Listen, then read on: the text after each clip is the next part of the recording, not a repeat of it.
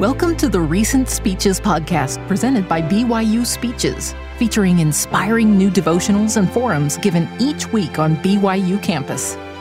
Be sure to check out our other podcasts by searching BYU Speeches wherever you get your podcasts or by visiting speeches.byu.edu slash podcasts. In improvisation, you make up everything as you go, in the moment, and by listening to others on the stage, you make up character traits and movement and dialogue to create art. It might be a simple scene or an entire play or musical. You might be thinking, oh, that sounds horrible. But to some extent, it's something that all of us do every day. I mean, after all, we don't plan out every detail of our days and then it goes according to that script. We wake up, move forward, maybe make plans, but pivot, adapt, react, eat something, pivot some more in some variation every day. After decades of performing improv with different groups like the Garrens, the Thrillionaires, the Show Offs, and the Lisa Show on BYU Radio. And certainly after many years of motherhood, I have come to see that the principles that allow for good improv have application for the creative art of living and becoming. The guiding principle of improv is yes and. It means that you accept whatever's offered to you on stage and then you add something to it. That's it.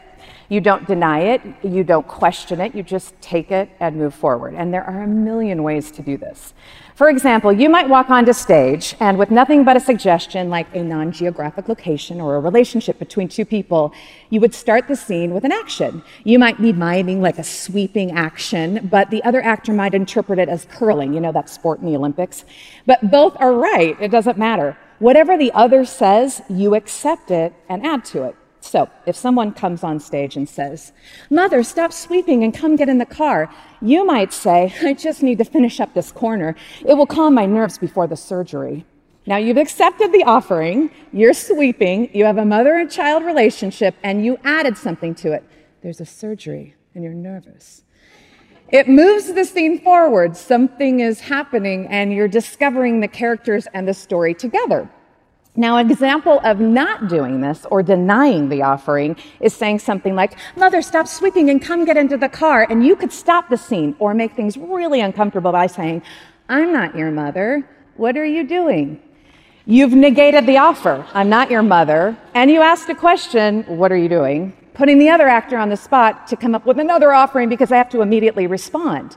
You've added nothing. You just confused the actor and the audience and immediately stopped the action. Yes, and requires that you are in the moment. It requires you to listen and observe everything that's happening around you. And it requires focus and attention to detail. But at the same time, it's a call to action because you have to be ready for anything. Understandably, there will be some times when you get a bad offering, when you, like the audience, has a particular expectation or anticipation for a suggestion that just doesn't come or seems dumb. There are a lot of reasons for that because you're just responding and acting to a lot of things that are happening around you. And you might have a blurred brain moment yourself and give a less than perfect offering. This is to be expected. The real test in improv, the ones that separate the easily forgotten scenes from the memorable magical moments, lies not in the offering, but in the yes and moment that comes next, when the less than stellar offering is picked up, polished, and held up as a treasure. In situations like this, it is the troupe, the community of actors that you're performing with, that makes all the difference. The trust and relationship that you have with each other is priceless. To not only listen, accept, and add, but to jump in and save, or better yet, set you up to succeed in an effortless way that the audience might not notice, all in service of the story being told in that moment, that's the goal. That's where magic happens in the unexpected. But it surprises, it entertains, it creates something you could have never done on your own. When I was a younger, plucky, extroverted girl from Lincoln, Nebraska, with a bag full of lipstick and dreams, I used to think in optimistic rose colored glasses like my life was a musical and anything could happen. And now I see life more like a middle aged, dark, kind of scratched and smudged glasses that honestly anything could happen. it's all the same. In the late summer of 2015, my husband Christopher noticed a slight drag in his leg. It seemed to move a little slower, which was odd. I told him to shake it off, like any loving wife and overworked mother of five growing children. When it became worse and it affected the way he walked, we went in for tests. And thinking it was an old back issue come back, we assumed a cortisone shot or back surgery at worst was in our future. When that MRI came back absolutely clean, we were surprised but not alarmed. So we had another MRI higher in the neck. When that was clean, we did a full CAT scan. When that showed nothing and he developed muscle fasciculations, many tests were ordered. After blood work, three times, scans, test, and time, the worst case scenario, the disease no doctor says out loud, even as a theory, was scribbled on a doctor's note and he was sent to a specialist who confirmed he had ALS, Lou Gehrig's disease. It not only has no known cause, but it has no treatment, no predictable progression, fast, slow, starts in the leg, arm, voice, and no cure. The average life expectancy is two to five years. For two weeks, he and I lived with the reality of that diagnosis. We didn't talk about it. The shock was so great. But as he started walking with a cane and more and more people tried to help, we knew we couldn't keep it any, in any longer. And we told our kids, who were at the time ages 8, 11, 13, 16, and 18, our families and close friends, and life has never been the same. The first year was the hardest as we tried to wrap our mind around all the changes in our home that suddenly needed to be equipped with handicap features. We live in a 1970s split level, which was the absolute worst situation for a wheelchair, but that was just the beginning. We had to think of employment, savings, family issues. Every aspect of our life felt like a panic. Christopher had a really great therapist right off the bat, and he learned an important principle that I also adopted the 10 minute rule. Give yourself 10 to 15 minutes every day to feel sorry for yourself, your terminal situation, and then get on with the day. Live your life. Christopher needed 15 minutes every once in a while, especially in the beginning, but not after a while. Christopher decided early on in his diagnosis how he would respond.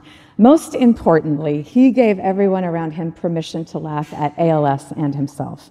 He made jokes about his deteriorating health as a signal for others to do the same. When he started losing his voice, it had this Frankenstein quality to it. And he and his cousin made a video in which Chris dressed up like Frankenstein's style of young Frankenstein, you know, the black and white movie. And they sang and laughed throughout. He did lip sync videos with his kids. He wrote joke reviews online and posted them to social media. When he could no longer speak and communicated with a Stephen Hawking computer by laboriously typing out each letter with a sensor on his glasses and a slight movement of his neck and pushing his one working finger on the mouse, he would type out jokes that were always worth the wait. The adaptive computer system had predictive texts, things he said a lot that would pop up after a few letters. If he was standing um, with one of his kids in the store, he'd push the button and the computer voice would say, Help, I don't know this person. And he would laugh, and our kids would say, Please stop doing that. or if a friend visited and it got really quiet, he would type, no one understands how this feels. And he would just laugh and laugh. And Christopher just kept working and creating. He kept teaching. He earned full professor status at Utah Valley University. They honored him, gave him Lifetime Achievement Awards, and secured the rights for the new beautiful arts building and green room to be named the Christopher Clark Green Room. There's a huge bust of his head created by the talented J. Kirk Richards in there now. Christopher wanted the actors to rub the top of his head for good luck before they went out on stage. He wanted a lasting legacy of actors, writers, directors who go out into the world and create their own art, expanding goodness and beauty to the world in meaningful ways. He directed some of his best plays, with friends volunteering to assistant direct him to save his energy and bring his creations to life. ALS, he would constantly remind us, was one of the least interesting things about him. He wrote his life story. He told everyone that he talked to that he loved him. He didn't know when he would die, so he never knew if this would be the last time that he'd see them, and he never wanted them to question how he felt. So he would say, I love you, all the time, and mean it. When he could no longer walk, he focused on teaching and directing. When he could no longer use his arms, he didn't spend a lot of time worrying about not playing the piano or typing, but he found ways to use technology to speak. He stopped teaching, he directed. He stopped directing, he wrote plays. He kept focusing on what he could do often expressing gratitude to God for his life and blessings. He used to tell me that he felt like George Bailey from the It's a Wonderful Life, that he was the luckiest man in the whole world with the best friends and family. After living with ALS for four and a half years, Christopher died on June 5th of 2020. When he died, he was writing two plays. He was in pre production for a musical, acting as our children's self appointed home seminary and theater teacher, and planned and executed an elaborate surprise for our 25th wedding anniversary just two days prior. He was the greatest example of taking the offering and working with it to make something, many things, beautiful. Christopher lived with this yes and attitude, focusing on what he could do which was a lot. The specifics of Yes and have become so much clearer to me in the past five years of intense change. One of the worst days of my life was a seemingly ordinary Tuesday that no one else would have recognized when he wheeled up early on in his diagnosis to the piano, played a little bit, and then closed the piano and said, My piano playing days are over. It was a good run. I was shocked. I mean, he could still play. Why not? It was such a huge part of his life. He'd studied to be a concert pianist, and I loved hearing him play Rachmaninoff and Chopin. I mean, it was a big part of our home life, but he was resolved.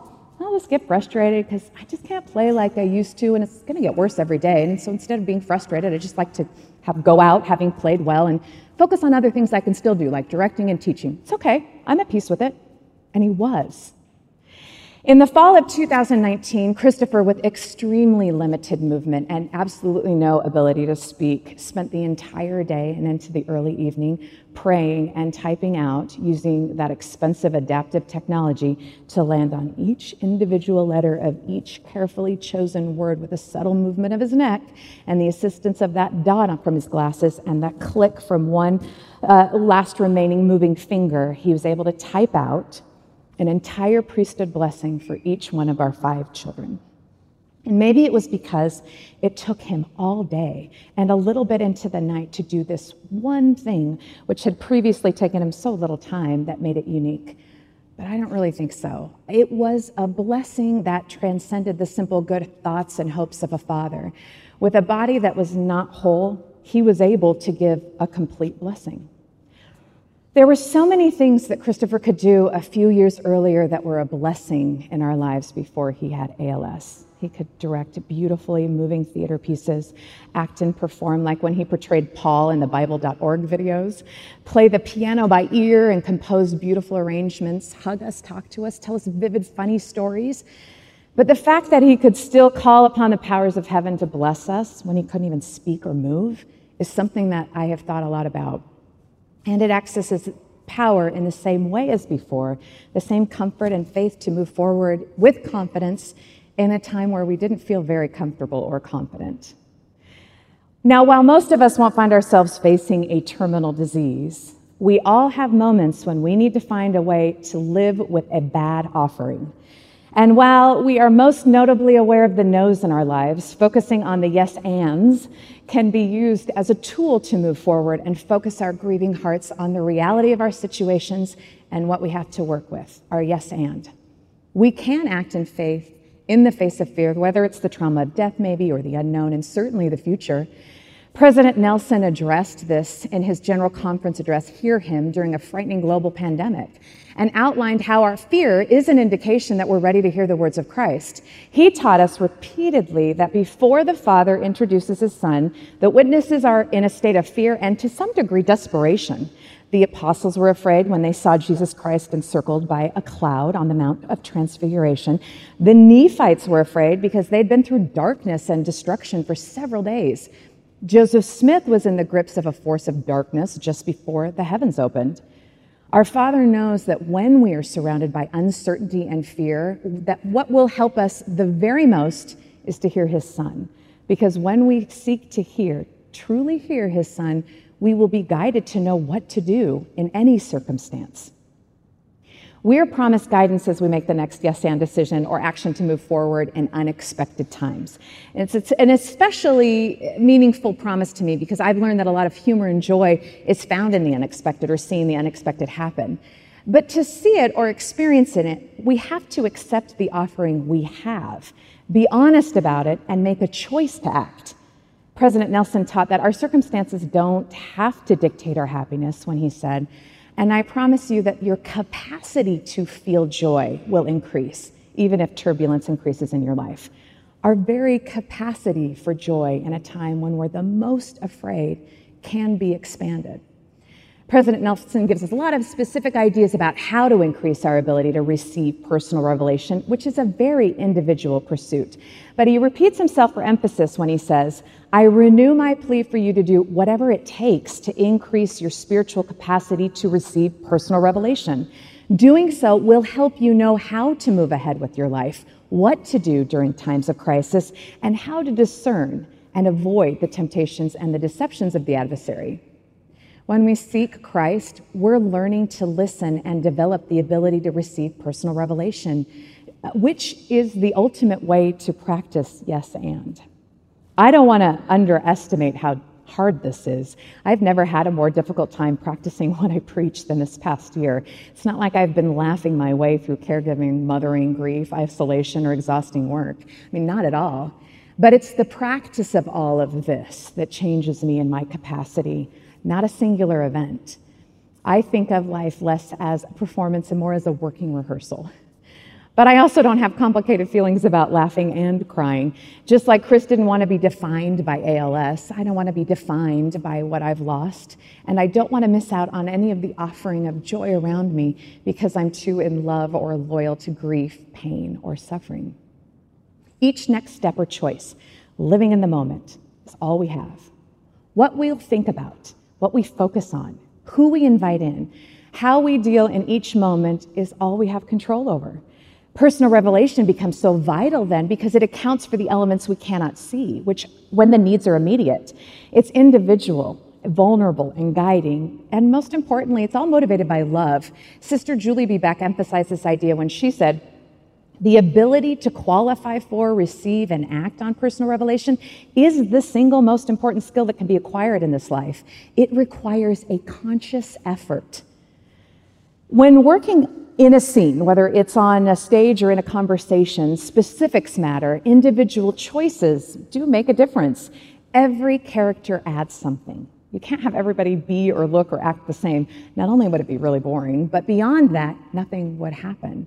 There's no theater, conflict, resolution, change. Specifics are individual and they make up everything. Personally, I was able to physically lift my husband when there was the need and no one else to help. Have impossible conversations with great focus and mental clarity. Have connections with people at just the right moment for a very specific need that answered an unspoken but desperate plea just given in my mind. There are many experiences, some too sacred to talk about here today, that I will hold in my heart forever as evidence that sometimes we are asked to do impossible things with great love and we are not left alone to do them. The Shakespearean quote, serve God, love me, and mend, from Much Ado About Nothing, rattles around in my brain as a way to remember the guiding principles of improv in living life. Serve God is the driving force, the super objective of our lives, reminding me that God has a plan for me, my faith is in Him, and my relationship and communication is a creative offering that needs to be expressed in the details of how I live. Love me reminds me to choose love, to love everyone, to be the one who loves more the most, and to show it. It reminds me that it's a human need to be loved, and when all is said and done at the end of our lives, that's what we remember and mend for the acknowledgement that we're human, we're practicing, we're going to make mistakes, our hearts are going to be broken, but they don't have to stay broken. As L.R. Knost beautifully said, do not be dismayed by the brokenness of the world. All things break, and all things can be mended, not with time, as they say, but with intention. So go, love intentionally, extravagantly, unconditionally the broken world waits in darkness for the light that is you. And of course, when we feel weak and uninspired, we have the right to ask for personal help. We cannot underestimate the evidence of God's love and our reliance on it. Instead, we can look with new eyes and expand our understanding of God's love. Elder Gene R. Cook beautifully said this it is a part of the gift of charity to be able to recognize the Lord's hand and feel his love in all that surrounds us. At times, it will not be easy for us to discover the Lord's love for us in all we experience because He's a perfect, anonymous giver. You will search all your life to uncover His hand and the gifts He has bestowed upon you because of His intimate, modest, humble way of granting such wonderful gifts. When I feel weak, I remind myself that none of us perform in a vacuum and to look to family, friends, my ride or die connections, and my peripheral connections, neighbors, ward members, colleagues. Christopher's career was all about people, about the students and the co creators in the creative arts. His legacy is the legacy of all these actors and producers and directors and creatives going out into the world and creating art with the tools and education and passion that they learned from Chris. On the wall opposite his desk in his office were the words, All is love. He put it there to remind himself that whether as a department chair, a director, teacher, colleague, friend, or student, that no problem, no frustration was more important than the person in front of him who was a child of God, a friend. You can't have personal revelation without honesty and vulnerability. One offering at a time, one choice with actors who you trust. This quote from C.S. Lewis illustrates how I feel about this. He said, In friendship, we think we've chosen our peers. In reality, a few years' difference from the dates of our birth, a few more miles between certain houses, the choice of one university instead of another, any of these chances might have kept us apart. But for a Christian, there are, strictly speaking, no chances. A secret master of ceremonies has been at work. Christ, who said to the disciples, Ye have not chosen me, but I have chosen you you have not chosen one another, but I have chosen you for one another. Friendship is not a reward for our discrimination and good taste in finding one another out. It is the instrument by which God reveals to each the beauties of the others. My yes and way of seeing life as one long improvisational story has helped me become a little more comfortable with the idea that the future is never what you think it will look like and that we're all just making it up as we go. And when we do it with great love and intention, when we ask ourselves the big questions in life, we get to choose what we offer moving forward. But we need to know who we are and what we want. We can change what we want, but we need to be honest about how we feel, which requires us to be vulnerable and brave when we approach God in prayer, asking for individualized personal revelation. Elder Michael John said, Oftentimes it's easier for us to think and speak of Christ's atonement in general terms than to recognize its personal significance in our lives. The atonement of Jesus Christ is infinite and eternal and all encompassing in its breadth and depth, but wholly personal and individual in its effects. Because of his atoning sacrifice, the Savior has power to cleanse, heal, and strengthen us one by one. Our personal development and answers are so individual, but sometimes in our anxiety to get life right, we look around at others to see how they're doing, and that can create expectations for ourselves. And this is common but dangerous because expectations can kill creativity and certainly create suffering in life. We all have ideas about how we want to live and what we hope for. And I don't think it's possible to get rid of all expectations because they're tied so closely to our dreams and hopes and goals. But when modern prophets encourage us, like Elder Bednar said, to have faith not to be healed, or like Joseph B. Wirthlin, come what may and love it, I interpret it as direction to accept the offering we have and focus on where we want this personal revelation to take us to Christ. Of course, it's one thing to walk on stage and have an expectation of what you might do and say. It's an entirely different thing to live your life having expectations for yourself your friends, your family, your children. Our hopes and dreams are so closely tied with happy expectations. But ultimately, our faith is in Christ, not in a specific outcome. This excerpt from Bruce and Marie Hafen's book, Faith is Not Blind, in which they shared a letter they received from Nathan Leonhardt, is particularly meaningful to me. For every Shadrach, Meshach, and Abednego who are saved from the flames, an Abinadi is allowed to burn for every wayward Alma the younger that's brought to the light from a pleading faithful parent, a Laman and Lemuel will continue to stray. For every 2,000 stripling warriors who leave the battle with nothing more than wounds, a thousand and five are left to be slain by the sword. For every Alma who, Ammon who brings thousands of souls to repentance, a Mormon and Moroni labor all their days, uh, their life, and never see the fruits of their labor. For every blind to see, deaf to hear, and lame to walk, the experience of unfathomable suffering awaits in Gethsemane. However, for every Abinadi who is burned, sometimes an Alma takes the doctrine to heart and begins a lifetime in service to God. For every 1,005 who are left to be slain, sometimes we see the Lord worketh in man ways to salvation of his people as more souls are brought to repentance than the number who perished.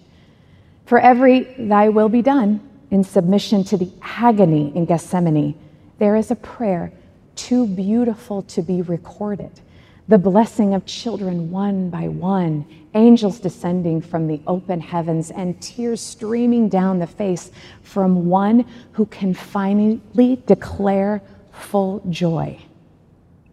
I didn't want the outcome that I'm living with. Caring for a terminally ill husband while navigating a new career and raising five children, mostly teenagers, while navigating death, a funeral, and mourning during an isolating global pandemic is not as glamorous as one might think. but I do know that God is good. The Lord hears my prayers. He weeps with me and He prepares the path, and He's preparing me for the path. He prepared Christopher in a very beautiful way, and He's doing the same for each of our unique five kids. And in the middle of extreme fatigue and frustration and grief and difficult work, we were blessed with joy and happiness. I will never think of Christopher's life or our family's life together as a tragedy. It is an ever changing creative triumph. We have grand ideas and dreams and plans for how um, we want our li- lives to go, and we should.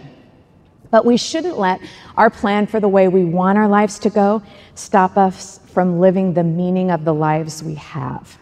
Just like there are infinite choices that you can make in a scene, there are infinite ways to find goodness, happiness, and love. Chris put it this way in a talk he gave shortly before his death that talks about happiness and gives you a perspective of his state of mind nearing the end of his life. He said, I'm reminded of the story of two young fish swimming along when they happen to meet an older fish swimming the other way who nods at them and says, Morning, boys, how's the water? And the young two fish swim on for a bit. Eventually, one of them looks over at the other and says, What the heck is water? I submit to you that happiness and divine providence, like a fish in water, are all around us like the air we breathe. We are enveloped in God's love. Chris continues with his testimony. I testify that our Savior is the Lamb of God, that he lives, and that he fulfilled a divine mission to redeem us from the darkness of the world. There is an eternal plan for all of us, even though it may be difficult to see or understand at times. As the Apostle Paul says, although it feels like we see our life through a glass darkly, the day will come where we will see the Lord face to face with perfect clarity. What love we will feel. Until then, how blessed we are to have the teachings and example of the Savior to help us learn the gospel, love our fellow man, mend our ways, and live fulfilling lives. The keys to happiness exist right now. We only have to turn the lock. The gift of living in the moment and being in the details of life is something Christopher did to yes and his way through a happy life. The inside joke with friends, the conversations on, with his kids on a drive, the way he cut his lawn, the details in a play, specific lighting, a song choice, or a costume piece, the typed out words of a blessing on a computer screen these details are buried in our memories and stay with us forever, changing us. These bits of life, of art, beauty are what change us. And it wouldn't have any meaning or joy without the people who make up our community of trusted actors. No matter what our offering comes our way, accepting that offering and adding to it is how we serve God, love me, and mend. The way we live our lives is the most creative art form. Guided by personal revelation, the creative art of living and becoming requires our full attention and intention to yes and, because that's magic, where the unexpected not only happens, but creates something we could have never done on our own. In the name of Jesus Christ, amen. You've been listening to the Recent Speeches podcast presented by BYU Speeches. Please check out our other podcasts, including classic speeches taken from our vast audio library, as well as other BYU speeches compilations on love and marriage, overcoming adversity, by study and by faith. Come follow me, the prophet Joseph Smith, and Jesus Christ, our Savior and Redeemer. Go to speeches.byu.edu and click on podcasts for more information. You can also find all BYU Speeches podcasts at your preferred podcast provider.